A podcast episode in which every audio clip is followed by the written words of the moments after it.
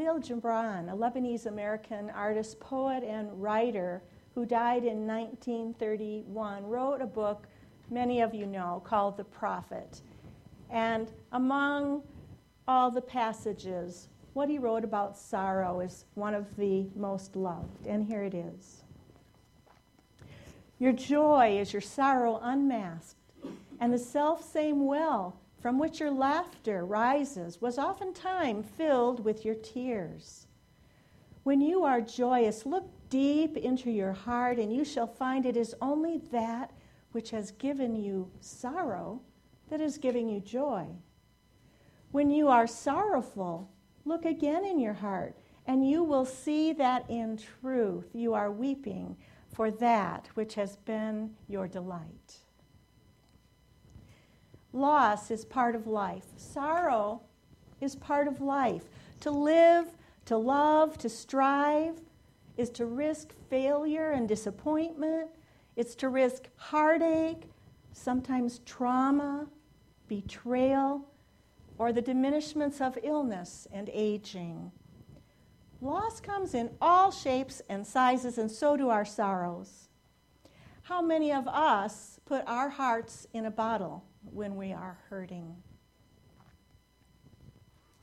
I recently received a text from my youngest sister, Karen.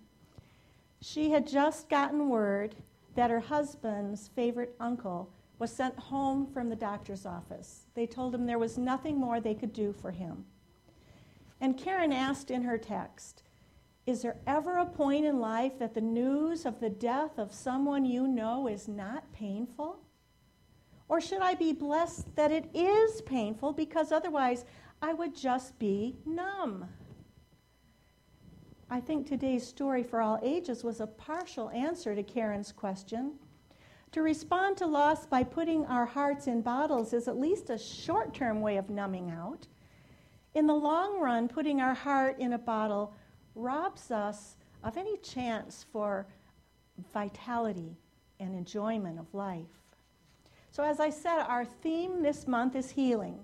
And I want to offer you some metaphors about healing that have been helpful to me in my life, and I hope that they'll be helpful to you too. People tend to understand loss and healing in their heads at an intellectual level that gives them some distance. But when we suffer a personal blow, all of that head knowledge, all the head knowledge in the world, doesn't necessarily help us cope with the pain. Healing is more a matter of the heart than it is a matter of the head. Willpower alone simply won't work when we're grieving. Metaphors speak the language of the heart. Many psychologists and others believe that metaphors speak to the unconscious mind, to the heart, and that they, ba- they bypass the critical arguments that our conscious minds make, those chatterboxes, all that negative self talk, which is a common pattern in our conscious minds. So, playing with metaphors and using our imaginations can help us heal. Now, understand that healing in the context of this month's theme is not synonymous with cure. Rather, healing for our purposes means to regain balance, to regain a sense of peace, a sense of wholeness. Now, when my sister Karen texted me that question, is there ever a point in life that the news of the death of someone you know is not painful? My thoughts went immediately to the night that my father died. Karen was traumatized because dad died on her watch.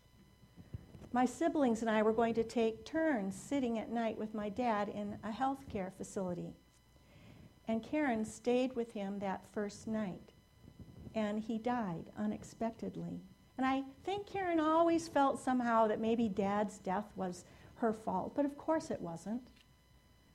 But subsequent deaths always seem to, to resurrect that old wound for Karen. Her text message brought a second family image to mind I remembered a vacation that I took when we, my whole family took when I was about 10 years old. I was so excited because we were going to Assateague Island. And my favorite book then was Misty of Chincoteague. And Assateague and Chincoteague Islands were right next to each other, and that's where all the wild ponies were. And I really hoped to catch a glimpse of a wild pony. Besides being on the lookout for ponies, we spent some time in the ocean. I had never been to the seashore before, and I loved the water. I still do. But I recall the frightening and powerless feeling of being knocked over by a wave, forcefully thrown face down to the sandy bottle, struggling mightily to regain my footing while the undertow pulled against me. I vividly remember this because I thought I was going to die. And I got that same sort of feeling when each of my parents died, and when I receive news of a friend's death, feels the same way. The overpowering waves of emotion take me by surprise like the pounding surf of my childhood vacation. And the strength of those waves seems to threaten my very existence. I'm afraid I will get dragged under, I'll go down. I am afraid I will be totally overcome by grief. I'll be out of control. I will never be able to regain my balance. I'm guessing from some of the nods I see that many of you have had a similar experience. A little over a year ago, Sherlock Pope posted a story on Facebook called The Reply of an Old Man asked how to deal with grief. I found his words to be pretty descriptive of my experiences with grief and the grief experiences that others have shared with me. So here's what the old man had to say. As for grief, you'll find it comes in waves. When the ship is first wrecked, you're drowning with wreckage all around you. Everything floating around you reminds you of the beauty and the magnificence of the ship that was and is no more. And all you can do is float.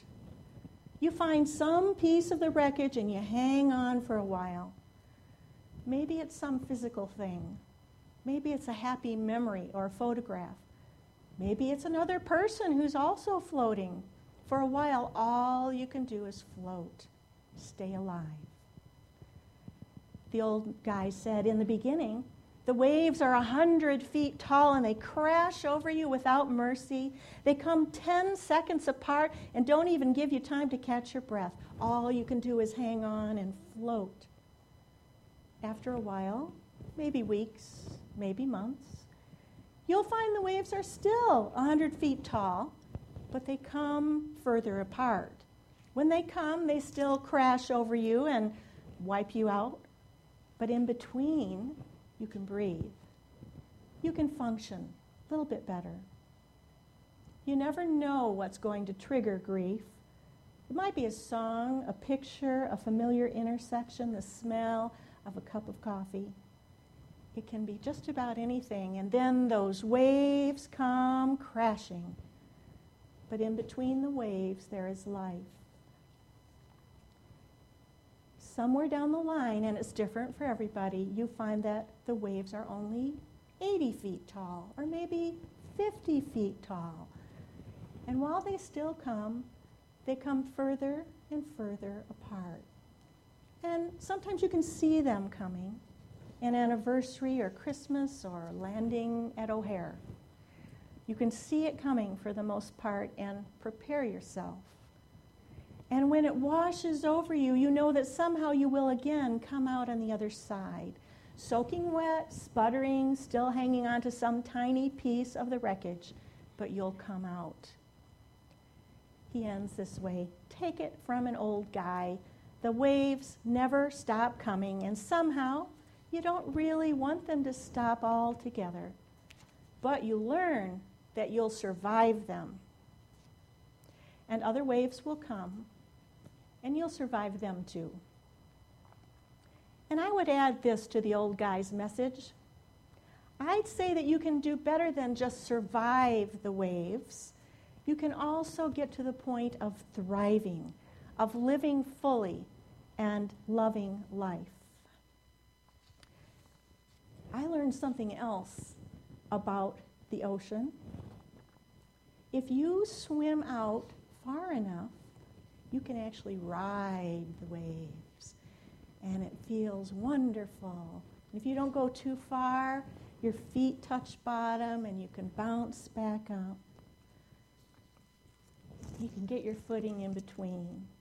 So, this image of riding the waves is a valuable one.